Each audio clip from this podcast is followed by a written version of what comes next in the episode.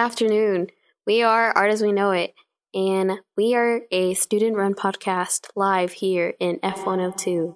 This is the first episode of our bi monthly podcast. With this podcast, we hope to share our art knowledge and to help inspire people to find art in their daily lives. Without further ado, let's get into the first topic destruction of art. Hi, I'm Patrick, and today in art history, London raised vorticist artist David Bomberg was born. Hi, I'm Ariana, and today's topic in our episode it's gonna be it's gonna be about destruction of art and how events such as natural disasters, the artist's intentions, or governments tend to destroy art in order to make a statement. So, the first topic is going to be about a recent scandal that occurred in the art world in early October. And I'm referring to Banksy, Banksy's prank that happened at the Sotheby's auction house, where a $1.4 million painting entitled Girl with a Balloon was shredded halfway through its frame upon being sold. And so this kind of really piqued my interest and got me thinking about how um, artists intend to destroy their artwork and whether, you know, his intention was to actually destroy the artwork or if it was just like some sort of accident. Mm-hmm. His intention, um, it creates history for his piece and it creates like an event or a happening so I think after when after this um, collector is done with it, it's going to sell for a lot more. I think one thing with Banksy is that the she them are very against capitalizing and gaining money from art, and I believe that the reason that the kind of destroyed the art could have been because you don't want people to gain money off of that. Is all, which is not going to be getting. So. I think I read somewhere earlier someone made a comment for Banksy saying that they whoever Banksy is used to sell that exact kind of painting or like on the side of streets in London and be like very cheap. And now it's like in a big Sotheby's auction house selling for so much money. I think they were just like using this giant stage to set a comment to art and the overpricedness of it. I really think that Banksy loves scandals. So the fact that they made the news for destroying their own artwork. You know, it's, there was obviously their intention from the beginning. You know, if you've seen the YouTube video they posted, you know, frame is over a decade old, and so, and he said in all the test runs we did, it actually worked. It shredded all the way through, but the fact that it stopped halfway through, you have to wonder, you know, is that the intentional part? I think having it shred halfway through is more interesting than having it shred all the way, because then it's still a part of it, and it's like wherever it's going to go, the frame and the half shredded is still going to be with it. Yeah, like literally leaves the painting hanging and like the audience mm-hmm. like wondering, you know, lingering questions. Yeah, it adds just like another layer of depth to it that it what wasn't his intention of doing what happened to it. Now the question is now that it's so famous now, even more famous, is it going to sell for more?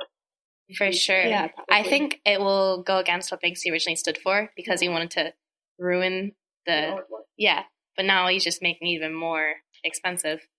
So, mm-hmm. what if it? someone like bumps into the frame and it like shreds the rest of it? oh, okay, so Banksy might have had his artwork intentionally destroyed for a specific purpose, but sometimes whenever art is destroyed, it is just because of natural disasters. And specifically, I'm talking about the fire at Brazil's National Museum in early September and how the museum completely lit up in flames, and the two, 20 million, excuse me, 20 million artifacts that were there, most of which were either damaged or destroyed. You know, they had skulls that were uh, 11,000 years old, and they had history that was only present within the actual museum. And it asked the question, you know, how do you salvage that art? How are you supposed to go on whenever you have millions of artifacts destroyed? Think one of the saddest parts of that is that most of the artwork that was destroyed was Native American art. And from what we know from Native American history is that it's not written pre-colonial. Of course, that's what we're talking about. So, you know, having that all gone, that's just an extreme loss for South America in general. Because most of the art that they do have is from post-colonial, because you know, colonialism, they ruined a lot of Native American art. So what was left of it now having that gone, that's just a major part of pre-colonialism just gone. So that's a huge missing part of, you know, the South American history. Just a question. How many of y'all heard about the fire when it happened? I read on you. I didn't hear about I, it. yeah, Yeah, I I heard know. about Yeah, it, what I noticed is that there wasn't a lot of coverage over it, and I'm not sure if it's necessarily because it's a foreign country or if there isn't necessarily a lot of coverage on destruction of art in general. I think there wasn't maybe coverage of it in the U.S. because it's by region, now, know. hmm And like, I don't think like you know the local news of the United States or Texas, you know, care that much, unfortunately. But you know, BBC, other like EU news, it was all over it. but still it is a major country in the world and they have you know their national museum was basically our version of the met and the national museum of history combined into one it was even like a former royal palace you know this building and the pieces that were inside of it mean a lot to the history of the brazilian people and the fact that we heard so little of it just kind of speaks volumes about you know our news today and how we perceive things Not only that, I feel like if they were more Western, quote unquote, I guess, art, like if they were more Western or Renaissance art, or if there was like a Monet or like a Van Gogh art, people would like to freak out. Mhm. So I think this shows the disregard that people have for folk art or like Native American art in general. That you know, if it was some contemporary art, people would just care more. So that again shows where do we stand in terms of history and how much we care. Like, how do you value art? I don't think it's like disregard. I just think we don't know about it as well because it is native art and it's very like you know it's specific to that country. And since no we're not there. Yeah, we don't necessarily because like we all know like Van Gogh paintings just because it's so like western popular in like media and stuff and yeah, I, I don't know. I guess just Well, it being native but we don't know a lot. we live in like a Western society, so it makes sense that Western art carries the influences into modern times as opposed to like Native American art, which was like really focused on tribal like, traditions. Yeah. you can kind of like, even though like this is a horrible tragedy, I just kind of want to talk about how currently we have the California fires going on, and luckily, even though it has affected you know over or nearly hundred thousand acres of land, there hasn't been that much destruction of art. You know, these are both horrible fires that occurred, but the thing that's not, you know, they're not focusing on the adobe structure that was lost. They're focusing on, you know, how many people are losing their houses, and they're focusing on, you know, the celebrities that are losing their houses. It's kind of unfortunate, but there is some destruction of art, but it's not to the same extent, which is, you know, really good for our country. I'd have to say. Plus, like the California fires are so like relevant. Like they're still very like know, still a very big thing, and they're still happening. Yeah, and like yes, the destruction of art, like even though it might not be a lot, like it's still important. But then you're like facing the balance between like people's homes and like people Lives. Yeah. Yeah. over Yeah. art. Like some like it's just the value that we're Mhm. You know, moving on. Again, natural disasters are something that is out of an artist's control. Another thing that sometimes can be out of artist's control is when other people ruin their art. So an example of that that we can use is how some, you know, corrupt governments tend to try to silence form of resistance or anything that they don't like by disrupting that art. I think specifically in recent times, we can relate that to Ai Weiwei uh, and the, how China destroyed his studio. This was actually very recently, sometime in August this year, 2018. And it was kind of a big deal because Ai Weiwei is on the national stage. And I think that's the reason why it was very big in the international community. And then again, that kind of shows the fault within our society because I'm pretty sure with the Chinese government, that has happened more than once. So, like, I think it's like, oh, but I think I like really appreciated how it's like kind of coming out.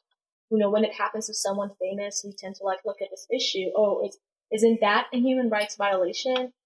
You know, ruining someone's art, you know, ruining someone's life. So, how do we as an international community should we like, I guess, react to that? Yeah, one of the advantages of being living in today's world is that uh, you know information is out there, and it's a lot harder for governments to hide, um, you know, silencing citizens and stuff. So uh, I'm just glad the information is out there. And like another thing is that China, in a way, is trying to silence this person. Now the whole world knows. Yeah. So it just kind of backfired, which is, I think that's the irony of it. Because, you know, China, like, if you, like, look in the government, of course, they try to, like, isolate the country and isolate themselves. But what they don't know is that oh, the news gets out there. So I don't think they thought it would become a big deal. So it's just interesting how it backfired and everyone's talking about it. Yeah, and Ai Weiwei was very much known to be a critic of the government. And so I think if anyone who has that much influence, like throughout the world, if like it's kind of bold for the government to make a move like that on them. And they could say that they destroyed it for whatever purpose, but people inherently know that it has something to do with his information that he's been spreading and his opinions he's been sharing. I'm sure that like and like he has talked about like the government a lot, so he had to know that something like this could have like happened. That the government was trying to like And I think that's why most of these like exhibitions and all that are in the West. Because, you know, the more he puts it out there, the more people will know about his work. And the more people will have seen his work before it's destroyed by the government. Well, and especially with the society we do live in, we, you know, uh, Ai Weiwei would be, you know, unknown to us if not for the spread of Yeah. information. You know, we're able to see photos of his work and videos and all of this stuff, which we, you know, wouldn't have been able to 30 years ago. You know, so I think the society we live in and the fact that we can see his work, even if his studio is destroyed, just kind of goes against what you know China was trying to do by, you know, doing what they did. Sorry. I mean, right now he's not in China, so he's I not already- safe either. It's very similar to Shirin Neshat's case, because she's also in exile, and her art is very much not welcome in Iran. So I think there's a trend that we see with corrupt regimes that try to, you know, silence a resistance or a movement by trying to destroy it.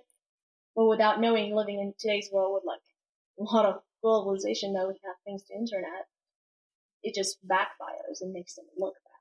I actually want to bring in another story that I read about. It was about this underwater sculpture piece in the Maldives. It recently got taken down um, on order, like the president ordered it, the president of the Maldives, because it violated Islamic beliefs, or so he thought. And that's not as big as Ai Weiwei's, but I still think it's really interesting because it was like a part of a resort, and I don't know, it was out of the ocean. It was out in the middle of the ocean, not necessarily the middle of the ocean, but offshore, far enough to where it's debatably still a part of the Maldives, and they still took it down. I think that brings up like an interesting thought that like people are so afraid of the power of art that they go to such great lengths to sort of destroy it and I just think that that kind of like gives a lot of meaning to art and makes it seem like a lot more powerful. Personally, I looked at um, pictures of the sculptures online, and I didn't really see anything about it that has a specific message other than connecting people to like the environment and having people be more aware of that. So I don't see where the president could stand their ground to be like, no, this goes against what I believe in. Then like the idea of it that oh this goes against what I believe in, thus I'm gonna bring it down. That again shows, you know, the corruptness of it. Like, oh I don't like it, so I'm gonna take it down. That sounds almost like um, an example of iconoclasm right there. That just happens to be our vocabulary word for the day. For those of you are wondering, iconoclasm is the social belief in the importance of the destruction of icons and other images or monuments. So, the coral reef, um, was it an icon, Alana? Coralarium? Yeah. Uh, it was. it was an art piece. It was an art installation, yes. So I guess it was an icon. So the president ordered this piece to be taken down. He obviously didn't believe in the values it expressed because it went against the like values he wanted to be expressed within his country. Um, it's a classic example of iconoclasm, uh, similar to like the Roman iconoclasm by the Roman dude. Yes. But Roman y'all know what I'm talking about, Yeah. you know. But an even better example would be a more recent one by the Bamiyan Buddha, which is one of the 250 pieces that you're going to be studying for that test. And this is going to be the tip for that test. So, this Buddha statue was destroyed in the early 2000s. It was located in the uh, Hazarajat region of central Afghanistan. So one thing that we can talk about is that you know, since Taliban have taken control of Afghanistan, they've been trying to push their radical views, and so many, so so many of it goes against like ruining art that is not necessarily Islamic. And this is just an example of it. You can use that on your test. was a cool Buddha statue too. I can't believe they took it down. It was huge. It was like Yeah. sad. It was Like carved into a big. mountain. Yeah, Yeah, it it's huge. it's uh, part of history. All right. So, all right. So, ending the uh, the the episode there, we move on to our trivia question for our next episode, which is what influenced surrealism, or what art movement influenced surrealism? And you can put in your answer in the form below. Thank you for listening to our first episode of Art as We Know It. Please subscribe if you want to hear more like Merch And- link in bio. and yeah, listen next time. Thanks guys. Smash that like No. button. I will personally come and high five you if you give us a like. Go smash that like.